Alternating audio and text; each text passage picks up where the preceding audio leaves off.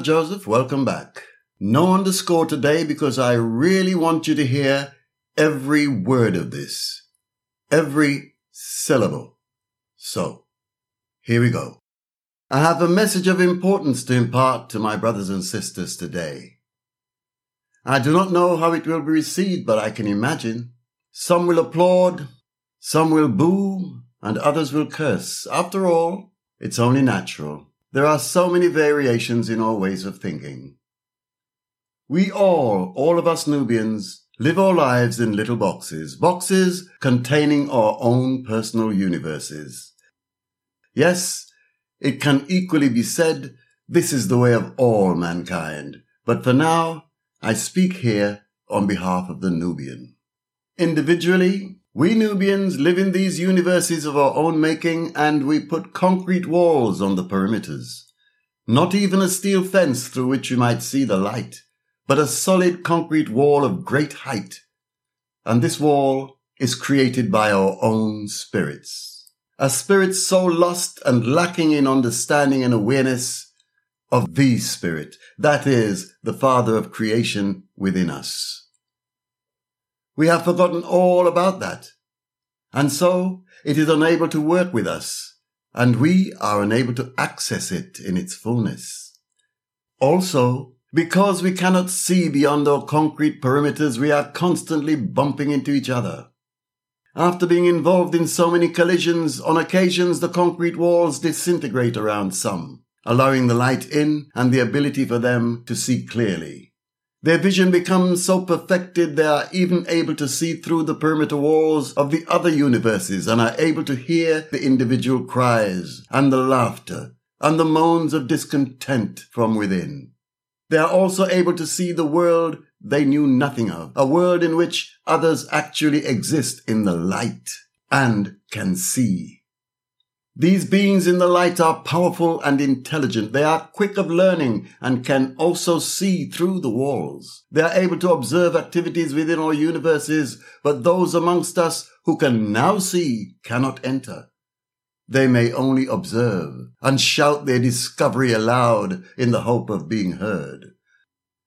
Those who exist in the light have wings and are able to fly over the perimeter walls at will, learning and returning.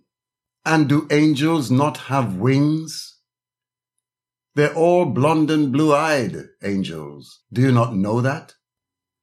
Those amongst us who can now see notice that they too also have wings, but had been unaware. And so they fly towards the walls of the individual universes, but find they still could not enter, as with each attempt the perimeter walls of their brothers and sisters grew higher and higher and kept them out. Still, they cannot enter. Now this story may seem peculiar, perhaps even a little weird, and I apologize to those amongst you who found it a little weird, because I understand you. I imagine you thinking, where on earth is he going with this? But then, is there not a war in the heavens where the earth rotates?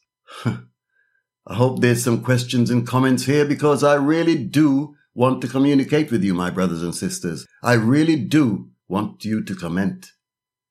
You can do so on WhatsApp at www.godinblackandwhite.com. I will put that in the description so it's easily found. Now, having spoken of the barrier wars as an analogy which turned into quite a book, here is what I really want to impart to you. I refer particularly to those amongst us of the Christian persuasion, those amongst them who when they approach you, all you're able to see is a wall of concrete non-existent, yet so solid in unseen substance, it pushes you aside when passing them by. I do not refer to those who cannot see, but to those who choose not to see. Those who are reveling in the kingdoms of their own universes. I have heard many individual moans of discontent emanating from within the walls of their universes, and all these moans are in relation to freedom of our enslaved minds as Nubians. I have also received countless videos, which really annoys me at times, sent on WhatsApp or relating to activities on what should be our continent. However, I feel there is no reason elaborating too long on this because as Nubians, we are all in the same boat. We are all of us packed into that one tiny rowing boat, huddling together in fear and holding on for dear life, while observing those on land enjoying the proceeds of our wealth, our history, and yes, even our understanding of the universe, our Father in the heavens.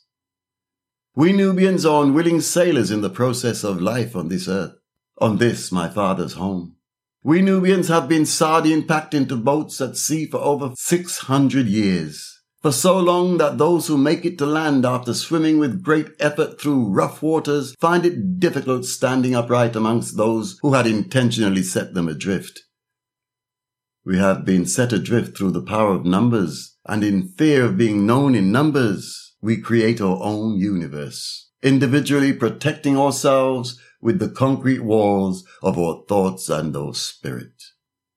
Many have made it ashore. And so the moans of discontent emanating from within their habitats, these universes, is deafeningly loud.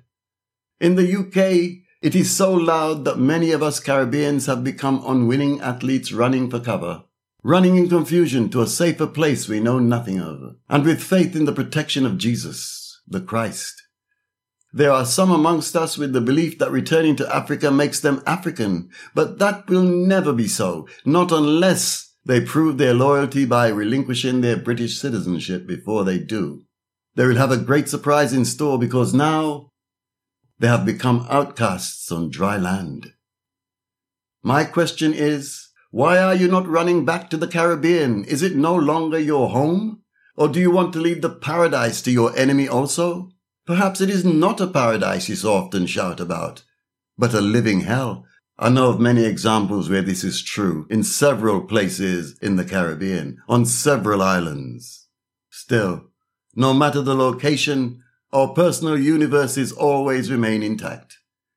We should be doing everything we possibly can do to rid ourselves of these personal barriers. They serve nothing but to be a hindrance in our process of growth. The beginning of growth is to return to our knowledge that is the Father in the heavens and remove the blindfolds of Christianity, the sycophantic ideologies and lifestyles which make us feel accepted in the UK. We are so blinded by our ongoing ignorance and self-righteousness that we fail to see acceptance will never occur. After a number of years in the UK, any Aryan is able to say, I am English, but my parents are from here or there. An act Nubians can never do. We have children, we have grandchildren, and we have great grandchildren who will never be seen as English, only British. No matter how long we contribute to this society. Now, do I hear more mumbles of disapproval? It can only be from those who do not employ us or who constantly deny us the opportunity to grow as we would wish. We are numbered amongst them too. They who would shout loudest about being African. We know them, but no worries. We have faith in God. We have been observing Jesus and the power of the demon God for over 600 years. So it is no wonder we believe in them so fervently. We observe the power of religion without realizing that power works for them against us. It does not protect us from them. Each time you speak to their God and their Jesus, they know everything of our plans because the devil has big ears, hearing everything you wish for and say. We should know this. We should. And the devil knows we should know. The wrongfulness of it has been made obvious from the very beginning of our genocidal enslavement. So having heard all that, should we really be celebrating the coronation of this king with such gusto? The coronation of a king whose family have played and are still playing such a great part in the abuse of our people? Many amongst us must have heard of the good ship Jesus. Surely, Jesus of Lubeck a 700 ton ship purchased by King Henry VIII from the Hanseatic League, a merchant alliance between the cities of Hamburg and Lubeck in Germany. Twenty years after its purchase, the ship was lent to John Hawkins, Captain John Hawkins, by Elizabeth, the Queen of England. Hawkins, who was a cousin of Francis Drake, was granted permission from Queen Elizabeth for his first voyage in 1562. It is written that he was allowed to carry Africans to the Americas with their own free consent. Their own free consent. This must have been written by an Englishman. Had you ever heard such a load of cobblers in your entire life? This man had a reputation for being a religious person who required his crew to serve God daily and to love one another. Just his crew, mind, not his cargo of non-humans. Francis Drake accompanied Hawkins on his first voyage and subsequently others. Francis Drake was himself supposedly a devout religious person, and so services were held on board ship twice a day. My, my, my. This man, Hawkins, was supposed to be a religious person, and yet a bound slave adorns his coat of arms. He captured between 300 and 500 slaves off the coast of Africa near Sierra Leone. He did this mostly by plundering Portuguese ships, but also through violence and promising our people free land and riches in the New World. He sold most of us in the Dominican Republic and returned home with a huge profit, his ship laden with ivory and sugar. It also is written that on his return to England, Queen Elizabeth was very displeased. I bet she was, calling him detestable, saying he's calling down vengeance from heaven upon them. That is, until she became aware of just how much profit there was to be made. And once realizing this, she joined in partnership with Hawkins and gave him the Jesus of Lubeck, the good ship Jesus. British ships are known to have transported up to 3.4 million of our people into hellish servitude during this period, in which, due to overcrowding, dehydration, and poor diet, approximately 450,000 died on the Atlantic Ocean. This figure still does not include the Europeans, of which I generally include the English, but between 1500 and 1866, Europeans transported to the Americas nearly 12.5 million enslaved Africans. And of these, about 1.8 million died on the Middle Passage in the Atlantic Ocean.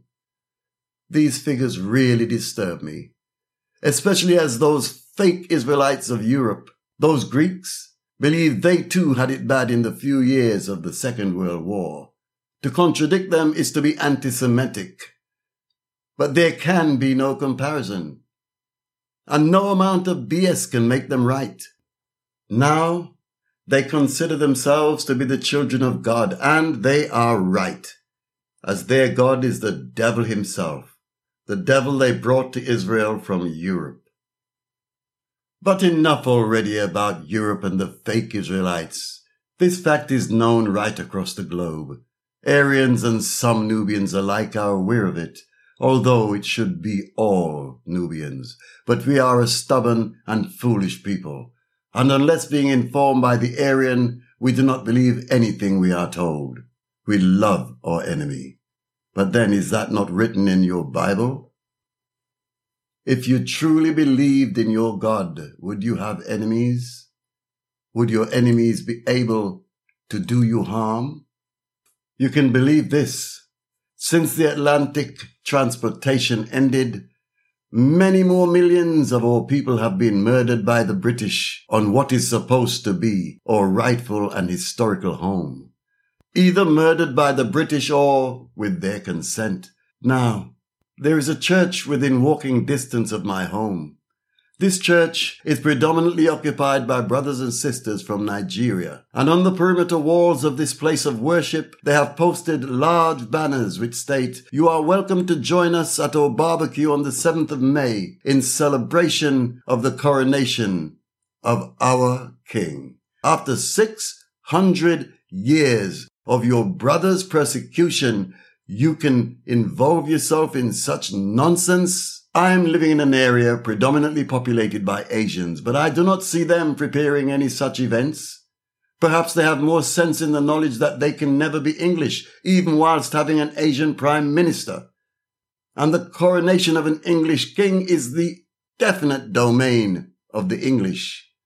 In closing, let me take the time to give you a little warning. Everything we as Nubians do has a danger warning attached, and the understanding of which I speak in these podcasts is no different. The truth is able to turn your life around and save you, but the truth may also turn you into a demon, so be careful. You see, the devil is the shadow of God, and the shadow is ever present when you're standing in the light.